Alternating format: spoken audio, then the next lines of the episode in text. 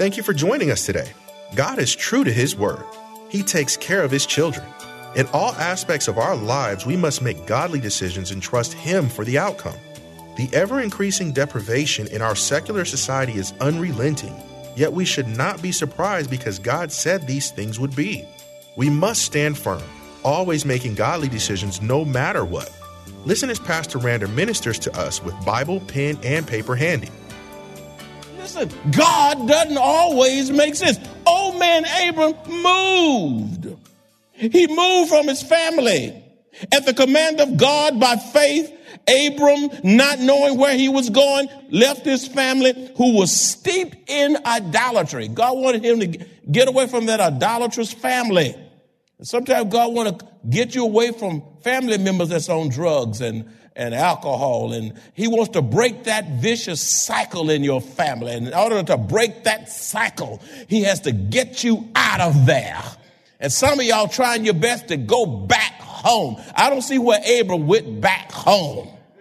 Some oh, if I could just go back to Louisiana in the good old days.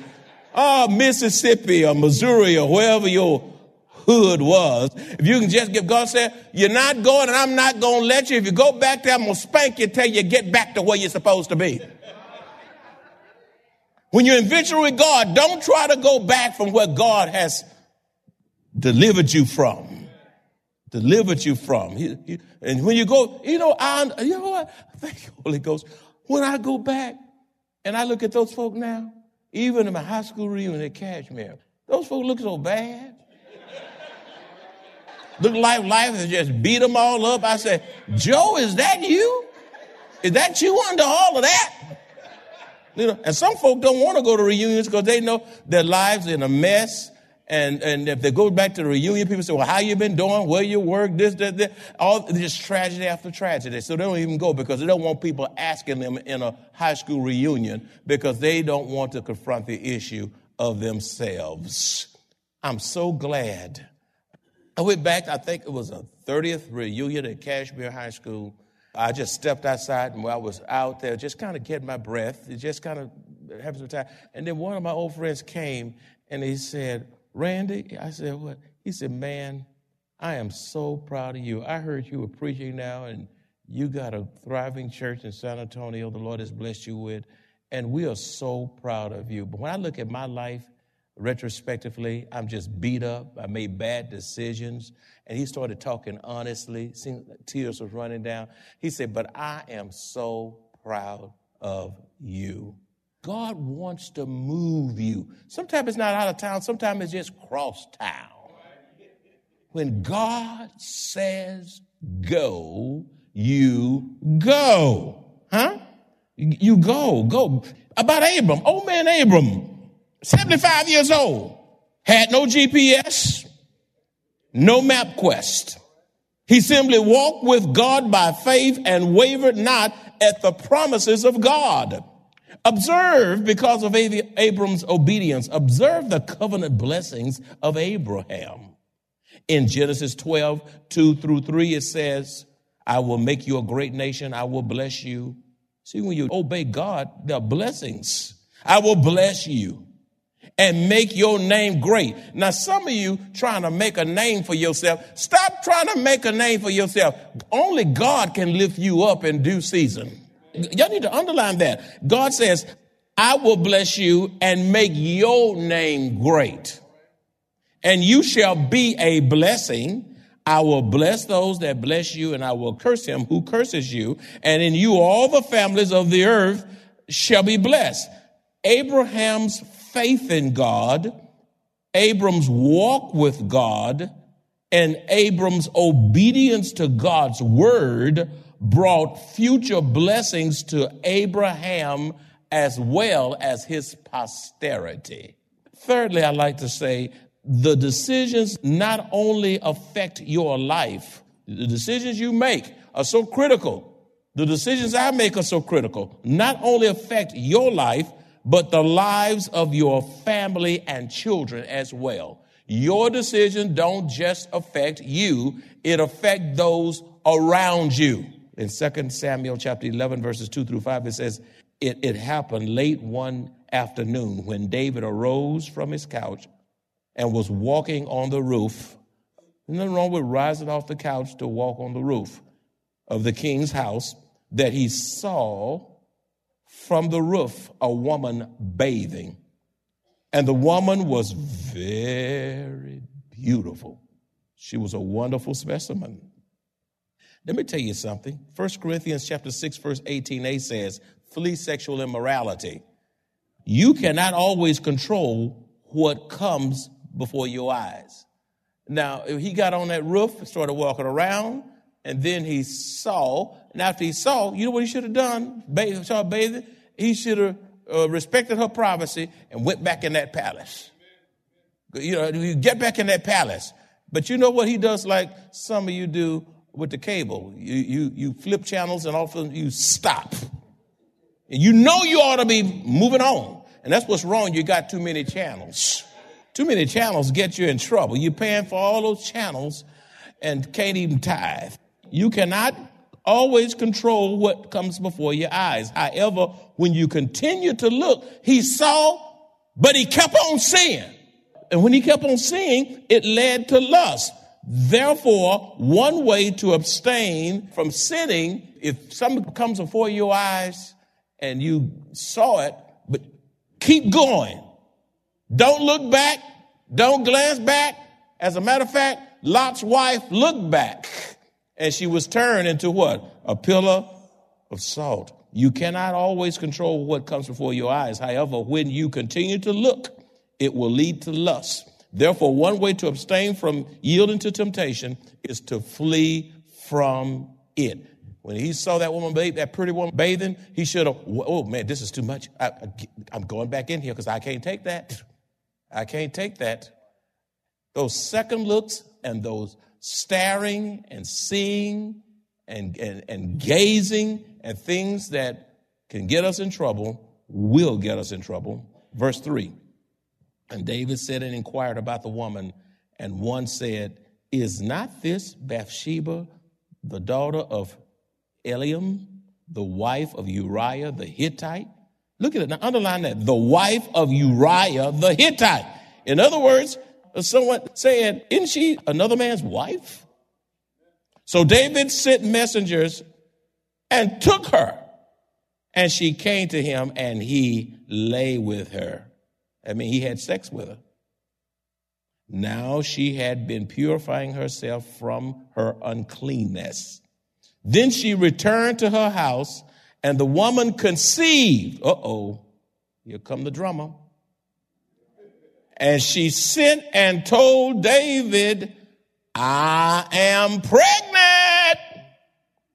How many men hearing the words, I am pregnant, their hearts melt and mouths drop as if they didn't do anything their stress level leaps off the chart. They get angry at the woman for not protecting herself and they blame anybody but themselves. Bathsheba said, King David, I'm pregnant. Yeah, she was in trouble too because she had a husband. Let me tell you something. Absolutely no one is above the law of God, not even King David. Nobody gets a pass in God's economy. That's right. Pastors aren't exempt. You're not exempt. All of us are commanded to obey God and walk holy before Him. 2 Samuel 12, 7 through 9. We'll see how King David didn't get a pass. Then Nathan said to David, You are the man. Now, you know he's talking to a king. And do you know kings can can cut your head off or have you killed. But the prophet Nathan was willing to put himself at risk obeying God. Let me tell you something. Obeying God can oftentimes get you into a lot of trouble. I can preach myself into trouble. There are people got mad, get mad at me all the way up to today simply because I told them the truth. And you know why they get mad? Because they don't want to change. They don't want to change. So instead of changing, they get mad at the preacher, and I'm just, don't get mad at me. I'm just a messenger. Call up my daddy who gave me the message. You don't slap the mailman because you got a high electric bill. That's right. You go to the source. Why don't y'all say amen? Then Nathan said to David, you are the man.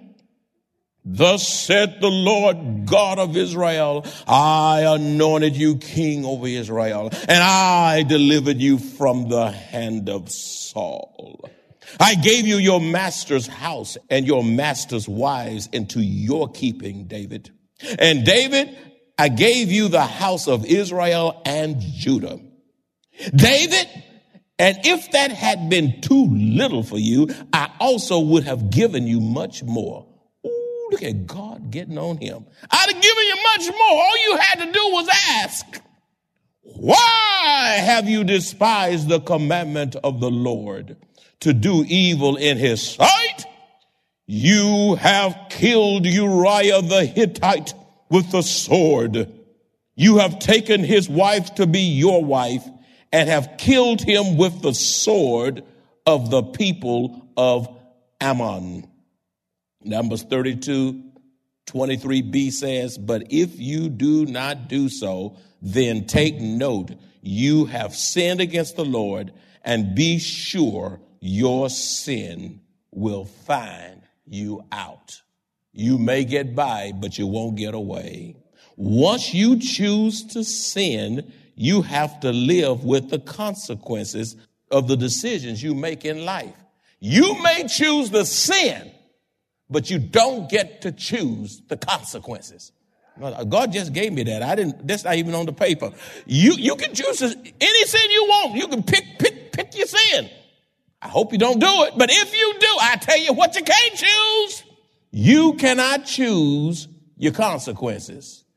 You don't choose what whooping you're going to get, how hard that whooping you're going to be, and when you're going to get that whooping. God chastens those whom he loves. Once you choose to sin, you have to live with the consequences of your decisions in life. Confessing your sins does not remove the consequences. You say, how can you say that? Well, because of 2 Samuel chapter 12, verses 10 through 12. Look what it says. Now, therefore, the sword shall never, man, that's tough, shall never depart from your house. It's going to be trouble all the days of your life from your family. Because you have despised me, David, and have taken the wife of Uriah the Hittite to be your wife. My friend, let me stop there. God does not play with adultery. That's right. You fooling around, hanky panky around, flirting around, messing around with somebody that, that belongs to another man, another a woman, you gonna get yourself in a whole lot of trouble. If David didn't get a pass, what make you think you gonna get by? Why don't y'all say amen? And have taken the wife of Uriah the Hittite to be your wife. Thus said the Lord. And that goes for you who commit premarital sex and you're not uh, married. You, you're going around here messing around, fooling around. And God is saying, I'm going to get you. And he's using this black bald headed preacher to tell you God's going to get you. I don't see you. Your mama might be gone to be with the Lord. Your daddy gone. You may be off in the military, off in college, or on some work assignment in another state. But God sees you. He sees that pornography. He sees that unholy mess. And he's going to get you if you don't repent and turn around. Verse 11. Thus saith the Lord, behold, I will raise up adversity against you from your own house, and I will take your wives before your own eyes and give them to your neighbor, and he shall lie with your wives in the sight of this sun. For you did it secretly. But I will do this thing before all Israel before the sun. What's done in secret will be shouted from the roof you will make the right decision and live the victorious Christian life as you consistently put the voice of God over the competing voices of this world system. Acts 5:29 says, "But Peter and the other apostles answered and said, we ought to obey God rather than men. And let me tell you something the words of God in this culture does not make sense. That's right. You say, what is what why are you doing what you're doing? The Lord told me to do it. What? And the Lord is not politically correct. That's right. The Lord is not secular. He's holy. And you can't get, you can't live the holy life listening to talk shows and, and foolishness and politicians who oftentimes lie through their teeth to get there. Well, they tell you up front otherwise, but you find out later on they're lying through their teeth. Politicians will let you down. But I know a God whose word will stand. Heaven, up, heaven and earth will pass away, but my word shall stand. But Peter and the other apostles answered and said, We ought to obey God rather than man. Number five, the decisions you make will either bring success or failure. Listen, the decisions that you make will either bring what? Success or failure. Some of you are failing because of bad decisions. Some of you are still in recovery to this day because of decisions you made 20 or 30 years ago. Look at Deuteronomy chapter 3, verses 23 through 27. This is a powerful, powerful passage. You got to look at it. Deuteronomy chapter 3, verses 23 through 27. The decisions you make will either bring success or failure.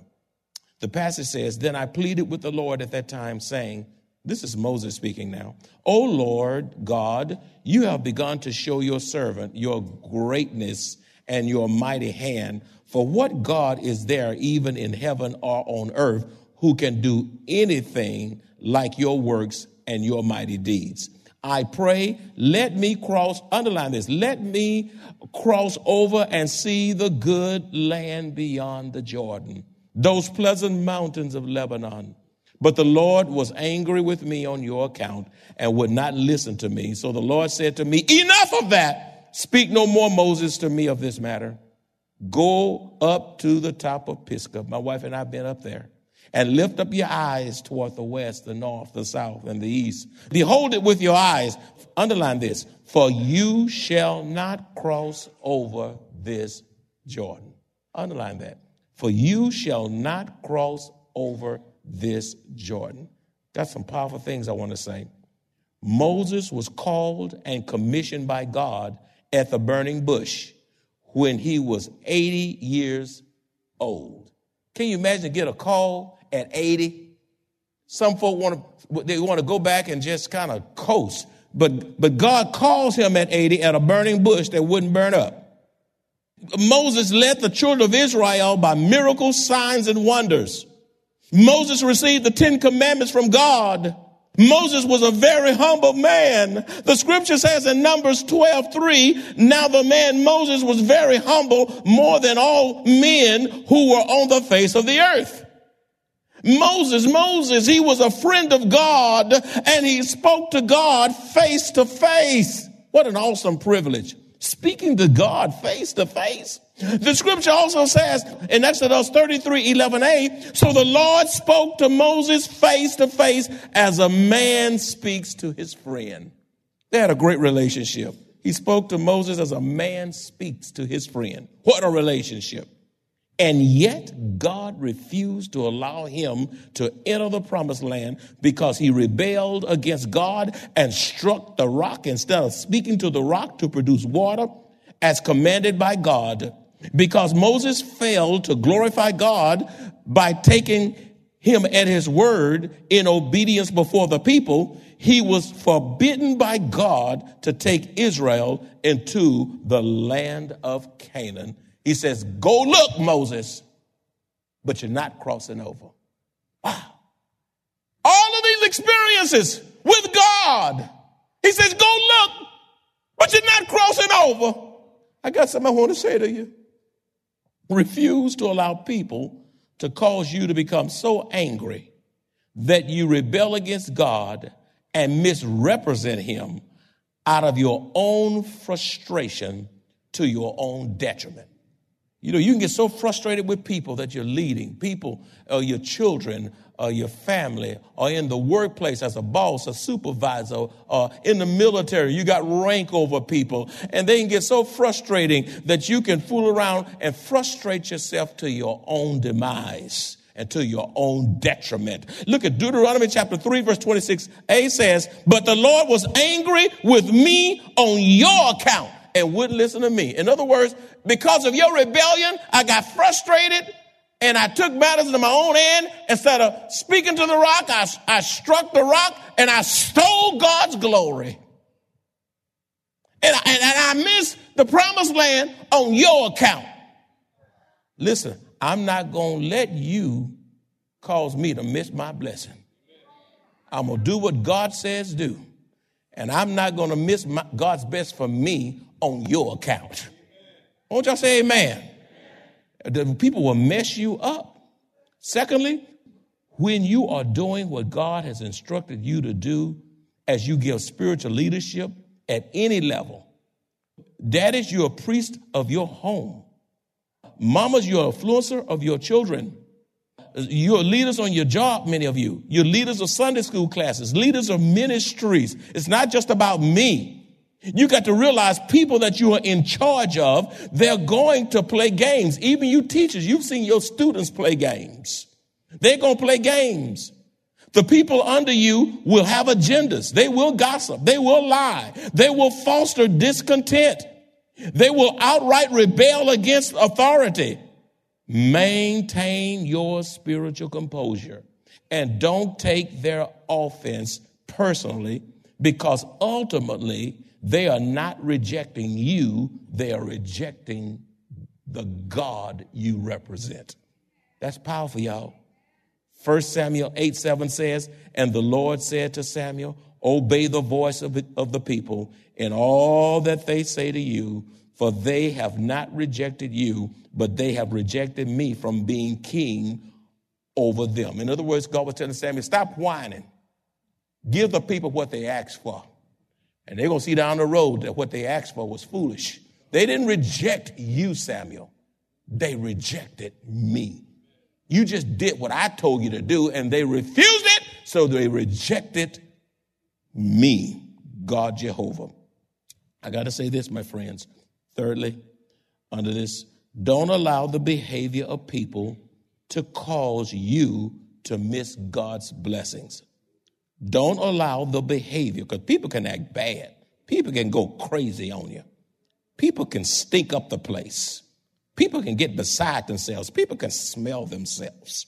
Don't allow the behavior of people to cause you to miss God's blessings. It is possible to have a great career.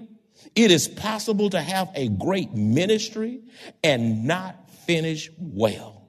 Let this be a lesson to us today. The scripture says in Deuteronomy 3:27, "Go up to the top of Pisgah and lift your eyes, Moses, toward the west, the north, the south, the east. Behold with your eyes, Moses, for you shall not cross over this Jordan. Though other people can misbehave and act rebellious and act a fool, those in leadership cannot. God holds those in leadership more accountable and to a much higher standard. What a sobering passage. The Ten Commandments from God, walk with God, friend of God, communion face to face with God, the splitting of the Red Sea and walking across on dry land. And yet, it was Joshua who led the people 20 years and un- under into the promised land. As a matter of fact, the scripture also says, I'm just adding this in for as a footnote. You know, the people didn't bury Moses. God buried Moses. You say, why did God bury Moses? Because, because uh, he didn't want he didn't want the people to know where he his body was. Why? Because they would have dug it up and made a shrine out of him or they wouldn't have buried him. They would have just fixed his body up and worshiped him. And so uh, God buried Moses, his servant. And let me tell you something, but the scripture also says, even though he did not make the physical promised land, He made the heavenly promised land. Huh? Because on the Mount of Transfiguration, there he was with the three. Uh, it was God and, and Moses and uh, I believe Elijah, and they were up there and they were communing. So even though he missed the physical promised land, he made the heavenly promised land. And let me tell you something you act up, you get beside yourself, you don't want to follow God's word, you want to have it your way, you wreaking havoc in the church. God knows how to dismiss you from this life and take you home to heaven prematurely because you're in Christ. And, and he can take you home prematurely so that the church can move on and be the church because you're getting in God's way and the way of the saints. And all God's children said,